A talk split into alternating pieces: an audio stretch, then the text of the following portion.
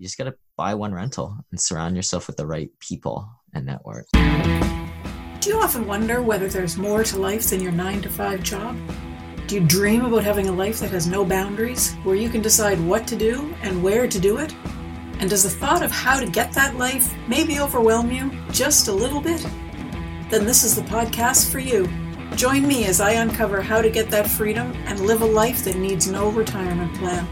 I'll be scouring the internet and chatting with people from all walks of life who are out there living life to the max instead of punching a time card. I'm Jackie Doucette, and this is Beyond Retirement.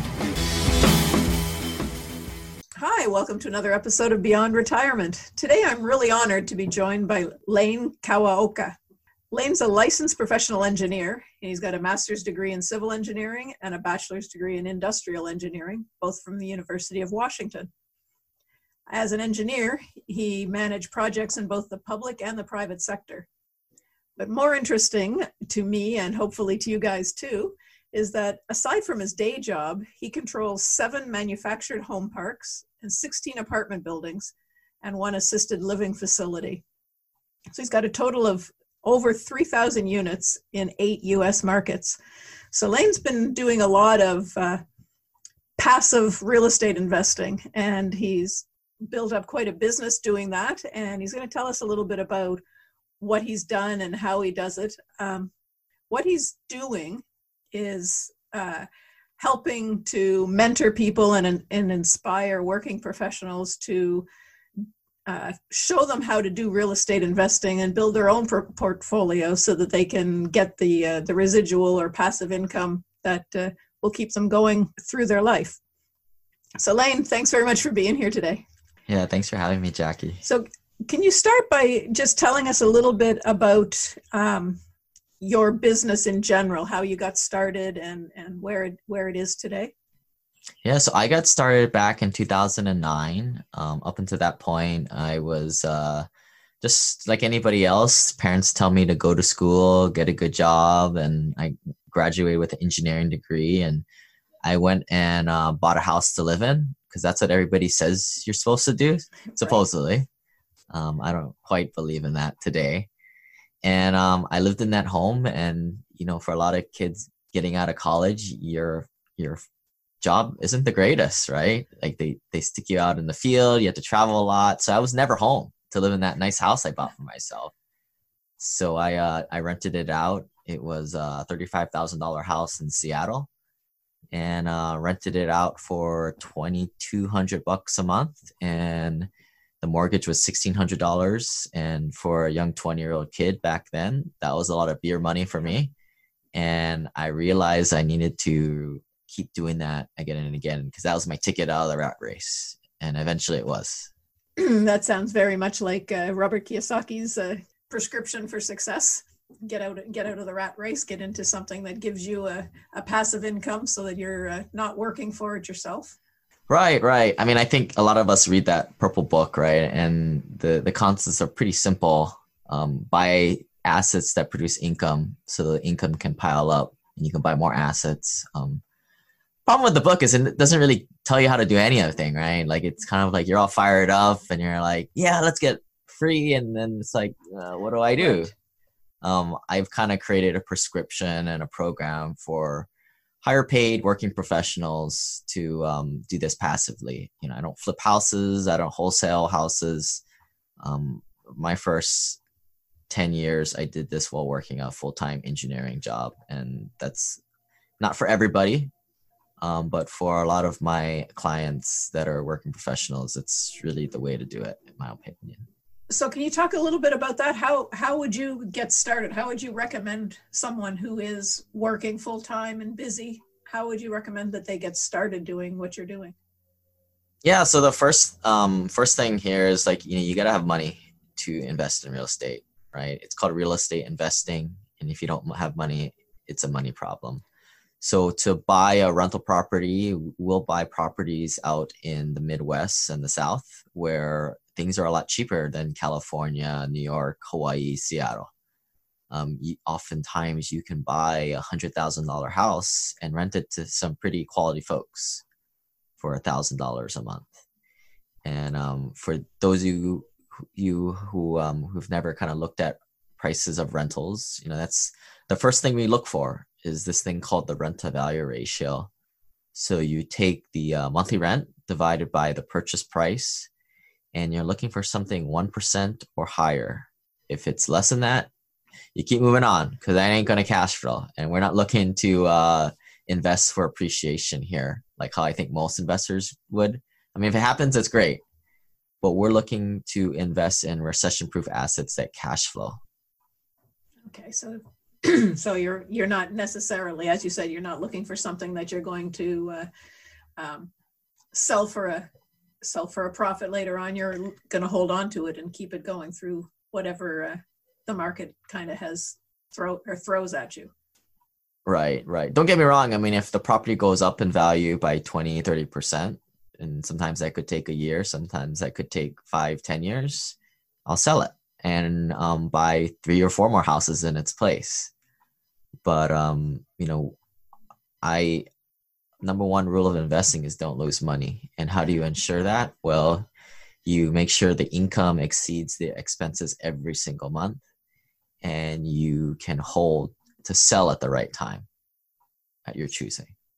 Okay, so you you say make sure that your income exceeds your expenses every month. How uh, how can you you can't really guarantee that anytime can you you, you can't um, but you know that's why people invest in real estate right? Your tenants are the ones paying for your rents.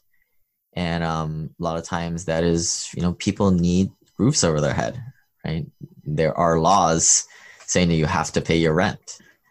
Um, and then also you know, in this country the nice thing about our country is we have an ever-growing population and housing shortage and um, you know, I can't guarantee that the houses out in San Francisco will keep going up in value, but I will. I am. I can. I can kind of de- guarantee with demographics that people will always need a roof over their head, and that demand will keep going up and up and up. And not too many things you can count on in this world, but the average rent prices will probably be keep going up and up and up.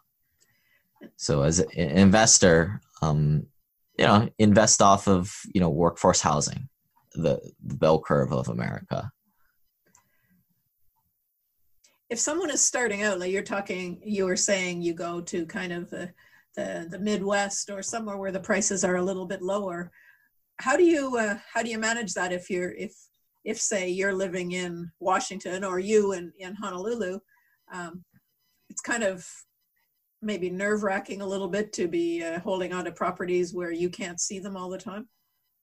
Right, right. I mean, most investors have that problem, right? They have this idea that you need to feel it, touch it, be the person unclogging the toilets and uh, doing the handyman work yourself. Um, but I learned pretty early that um, that's just not what I do. And I need to pay a professional third party property manager to do my dirty work for me yes, it costs 10% of the rents every month, but to me, it's totally worth it because my, at the end of the day, when I had a day job, my highest and best use was going to work every day in the office. So, do you go out and, and actually see the properties before you buy them, or do you do that uh, remotely as well? Initially, I bought them sight unseen. Sounds crazy, huh? a little bit. that's why um, that's why you get people on your team like brokers, property managers that are kind of your eyes and ears. Eventually, eh, you know, after you buy maybe five or ten of these properties, I'd suggest heading out there. At least you know, at least to go take the guys who are helping you out as your vendors and property managers out to lunch. But you know, these houses they're commodities, right? It's not like buying a house for yourself to live in. Right. It's it's essentially a box that people will pay a certain there's a there's a very um, large market for a certain price per square foot per month. Um, it's a commodity. And when you're deciding what you're going to uh, what you're going to invest in next i know you you spoke a little a few minutes ago about the uh, what you're what you're going to make on it versus what it costs you. Is there anything else that that you look at before you uh, consider buying something yeah so i mean the first thing like we mentioned you know we buy in more secondary and tertiary markets so they're not primary markets. So primary markets are places like Seattle, all of the state of California, Hawaii, New York, Boston. You're not going to have the rent to value ratios in decent areas to be able to cash flow. Um, as they say in California, no bueno, ain't going to work. No, ain't going to work. So that's kind of the first criteria. And then what we're looking for are robust economies where the population is growing, right? We want to be on the uptrend and at least picking the right markets to be going into. And then the kind of the last criteria is we we try and pick the right markets. So the way some of the speak that we use, and you know, listeners can probably use the same speak when they talk to brokers, is we separate them in A class, B class, C class, and even D class. So A class are your areas where you know you're going to have the you know, the white collar workers, guys making eighty thousand dollars or more, newer properties, nineteen ninety five and later. Um, we don't buy those; they're not worth it because we're competing with emotional buyers. Right? We're not going to get the rent to value ratios that we need to be able to cash flow. Um, at the same time, we don't go after the D and F class properties, right? Where you might have to carry a gun, or your property manager might have to carry a gun to go collect the rent checks. Of course, it's all direct deposit and, and mail in checks, of course, but um, we don't buy in those places for obvious reasons.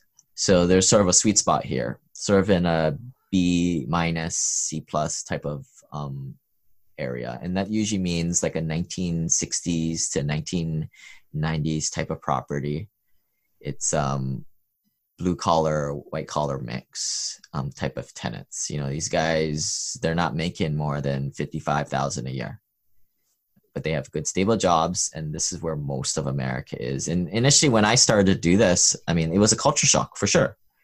I mean, out here in Hawaii, house starter house is 600, 700,000. I didn't know that, you know, you could, you know, like you could buy a house a pretty decent house for sixty to a hundred thousand dollars. Right. Just depends where you go, right? Right. So when uh, when you're going to be mentoring someone, uh, what kind of things do you do you expect them to um, bring to the table? Basically, you said some money, obviously. Yeah, so I I don't mentor people on a one-on-one basis anymore, other than family office clients who are above two or three million dollars of net worth. Um, I, what I do today are more group coaching type of arrangements because um, I don't. A lot of times, I think my hourly rate's just not. I wouldn't pay it if I was starting out, to be honest. so how can I expect someone to pay it, right? And also with the group coaching arrangement now you create your your passive investor network. And then to me when i was kind of you know getting up to my rental count was 10 11 rentals i did it all by myself and was very difficult. I couldn't go from 10 rentals to over 3000 if i didn't have a network of other high paid doctors lawyers engineers accountants etc that i made real organic relationships with to find deals to get referrals um, so that's kind of what I do today. I cultivate a mastermind and an accelerator for other people who are looking to buy into a group. Yeah, it's a little cheaper, and um, nothing's wrong with that. But um, you know, I mean, everything's on my podcast for free, right? I mean, I have well over almost 200 plus episodes now, and I wanted, I did every all this by myself for on the free and the cheap because my net worth was nothing when I started back in 2009, and you know it's the right thing to do. But um yeah you know for people looking to you know pay for a little bit of hand holding and especially compressed time right? Because time is the most important thing.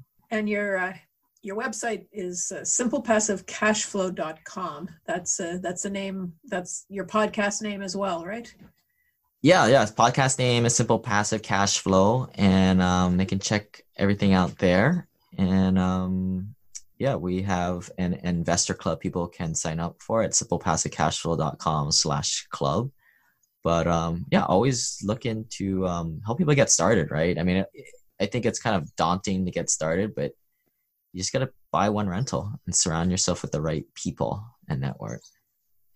I, I imagine I know the answer to this, but if you were just starting off and you're going to buy your first rental, would you recommend a single family home or a small multi unit uh, building, or does it really make a difference? I I would rather. I mean, your first property is going to be an experiment, right? Anyway, it's not going to be the best one you buy. To me, with experience, you you start small, right? So that's one perspective.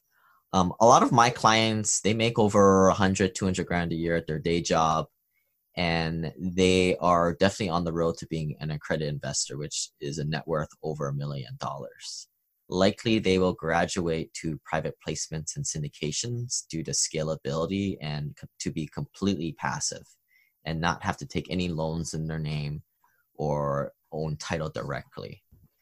Um, for those people i will sometimes recommend they pick up a, a, rental property and because they are likely going to sell the property after they get the experience um, in a few years because there's not much to owning these things and being a landlord and, and operating with a property manager doing your dirty work.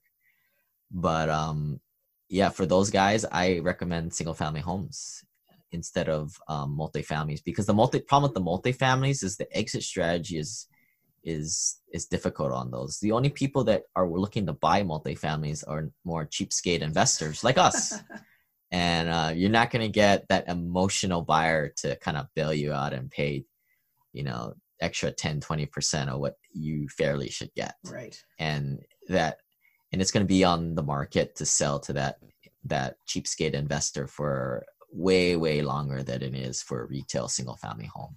Can you, um, just for people uh, like me, I've done a little bit of investing, but I don't know a whole lot about it. Can you talk a little bit about what private placement and syndication mean?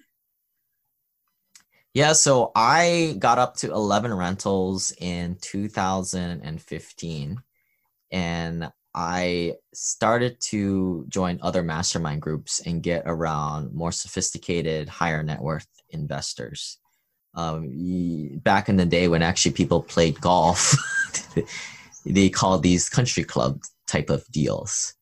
So what a syndication is is investors will pull together their money and um, it'll be filed with the SEC, the Securities and Exchange Commission, and you know they'll go after maybe a 200 or 400 unit apartment building, um, along with maybe 50 or 100 investors. Um, each investor will likely put in anywhere from 25,000 to $100,000 each. And um, the nice thing about that is those deals are, you know, they're kind of one in a thousand deals. The, the, the operator who puts it together, they find the deal, they use their connections to get the lending, they use their connections to operate it, and they are watching that thing like a hawk, and they are the pros. So passive investors come on board they put up their money and um, the general partner operates the show for them. So it's completely passive. So high net worth investors what they will like to do is not own all, any of this real estate due to liability and issues with scalability. And they will go into dozens and dozens of these deals. And that's their retirement portfolio right? Real hard assets. I mean i don't have any stocks or mutual funds right? And, and we're seeing exactly why um, I don't care what the economy is doing. At the end of the day, my tenants they work blue collar jobs, and um, there'll always be someone looking to rent from me. Right. Okay, so that makes sense. And the, the private placement, that's a same idea. Yeah, same. The, the terms are pretty much synonymous. Yeah. Okay. When you first get going, because most people, you know, you, you're going to start small. You're going to start with one property or maybe two if you're really lucky. Um, what what would you say is the the best way to build up the team that you're going to have? You're you're going to need your property manager. You're going to need other people that uh, that can help you if you're doing that remotely. Um, do you use just references from people you know, or how do you go about building a team remotely? Right. I mean, ref- referrals. Referrals are probably the best way to go. I mean, a lot of people will use um, the person that bought their house as the as their property manager, which I would say is probably the worst place to go. um, always go off of referrals off somebody you trust. So I mean, it's kind of a roundabout way of doing things, but building relationships with other investors who have done this in the past that is so critical and key and it's the long sustainable way of doing this. Unfortunately it's tough. In the beginning you offer no value to that person and quite frankly you're wasting their time. Um, so i don't know figure out what kind of bottle of wine they like or take them out to lunch. Um, luckily a lot of these guys are they got a pretty good life right? They don't worry about the stock market. They don't worry about their day jobs. Um, they're pretty abundant giving people right? Um, so I, I would try and find one of those people at first then to kind of do the, the, the traditional way of doing it which is going on yelp finding a broker finding a property manager googling all this data. I mean don't don't don't try and recreate this wheel. You know there's so many investors that have done this type of thing initially. And i'll also say if you're looking to do more cash flow type of investing especially remote investing out of your state if you're like in a place like california going to the local REIA is one of the worst places to go because the people who go to that are typically they don't have any money and they're looking to get rich quick and they are looking to flip houses and wholesale properties um, which is the exact opposite of you know what i do did you uh, did you start did you do that right from the start? Did you know that you didn't want to do the uh, the flipping or that sort of thing? Yeah, I quick you know I I went and kind of rubbed shoulders with everybody initially, and then just I realized I was wasting my time. I mean, here I was, I was a working professional making a pretty good salary. Um, not to sound facetious or anything like that, but I did not belong in the room and then i found other doctors lawyers engineers and i found what they were doing. And it was very different. Right? Like i said before I don't, i'm not here to uh, recreate the wheel. I just find what the best practices are and copy it. So if someone this probably the probably my last question about building and you know starting things off. If someone was just getting started um, and they don't have very much time to put into this. How would you uh, how would you recommend that they go about starting to to build their portfolio or starting to look for the places that they're going to rent or going to buy? I mean, right. I mean, if you don't, you know, I'm going back to the project management triangle, which is time, money, and quality. You know, you're saying somebody doesn't have time. Well, they better have money, right? You can't have not have both.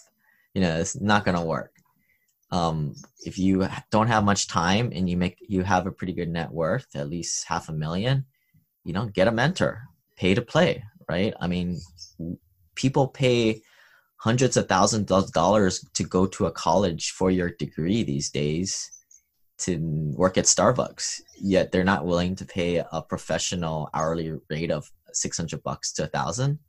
You know something's wrong there. Um that yeah you pay to play right? And and my thing is like yeah go listen to all the free podcasts. And there's a lot of good books out there for you know six months but at some point you're going to uh, need to have somebody work over your shoulder because you can waste a lot of time on this. And i tell everybody in my passive investor mastermind group um, that are clients of mine is like if you're spending more than three or five hours a month doing this thing as a passive investor, you're doing it wrong. And a lot of my clients, they have, you know, 100K, 200K plus year jobs. And more importantly, they have, you know, young kids and family. Um, they shouldn't be spending their time doing this. So that's that's kind of interesting. Three to five hours a, a month doesn't seem like uh, very much. So obviously you've got to get something in place, and, and as you say, you've got to Right. I, I mean, then the analogy is kind of like swimming, right? I mean, I'm not a very good swimmer. If you watch me, I'm kind of like thrashing in the water. I'll probably die after like 20 minutes. But you look at the pros, right? It's very, very clean, very efficient. One stroke is will get them from one side of the pool to the other. It seems like. Yep, that's it exactly, and it. But that comes with practice too. But yes, they've got a coach. If somebody has gone through the pain points before and knows where to have you um, spend your your small amount of focus and energy, then that compresses learning time. So, and if um, if someone wanted to follow up with with you or with your with your uh, company, they would the best place would be on the uh, website, I assume. Yeah, yeah. Just you know, check out the website and listen to the the you know the podcasts. They're all free, right? I mean, and, and I think that's like you know you have a lot of questions on getting started, and, and you're right. Like I think it's very daunting, right? Like this goes against everything that we're taught about and I'll, I'll say like that's why i do what i do is because there's so much finan- bad financial dogma to go to a financial planner that just gets paid off fees and that's essentially why people have to work at their jobs that they may or may not like for 40 years whereas you know somebody who can save 20 30 grand a year to buy one rental property you know and then they're buying two properties every year after a while and where each rental property know, it's not going to make them rich, right? But it's going to be like growing like two or three times faster than anything in the stock market could. And with the tax benefits of real estate ownership, I mean, it's a it's a no brainer, I think. But uh, just got to get started. And that's, I guess, that's the key. And a lot of people are scared to just get started. Exactly.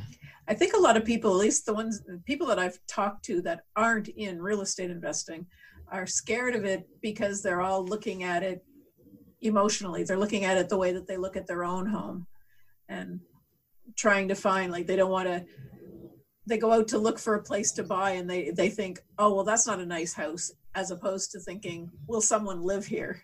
Right. Right. We're we're after buying three bedrooms, two baths, twelve hundred square feet to fourteen hundred square feet. You know, it's they're commodities and and if you're like that, maybe it's better you don't see it, right? just exactly. buy it totally sight unseen and just get the property manager to do everything for you. That's probably the best idea.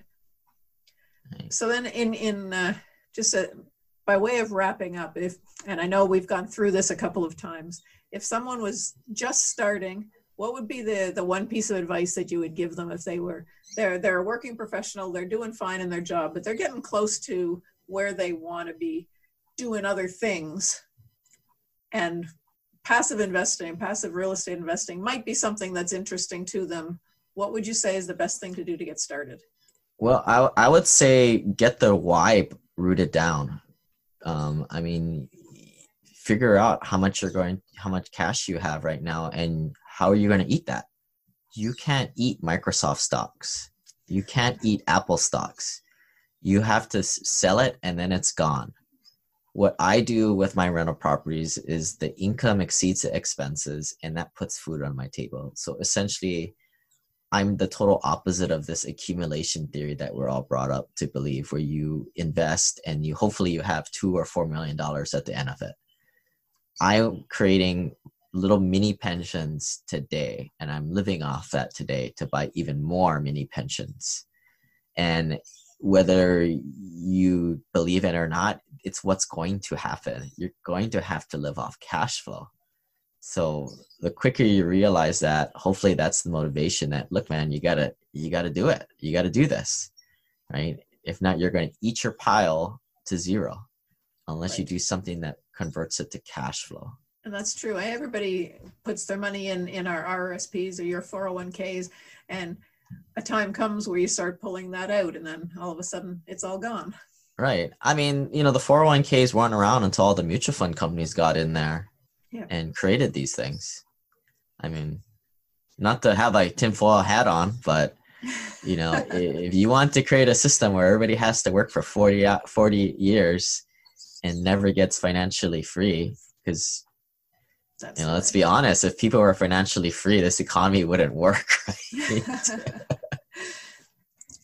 so then we can't all go out and do this right we and, and there won't be not everybody's going to do it but you know i think like anything else when things get difficult that it should be a reason to kind of press forward because other people have kind of fallen by the wayside financial is freedom is not for everybody. It is, but it is for the worthy.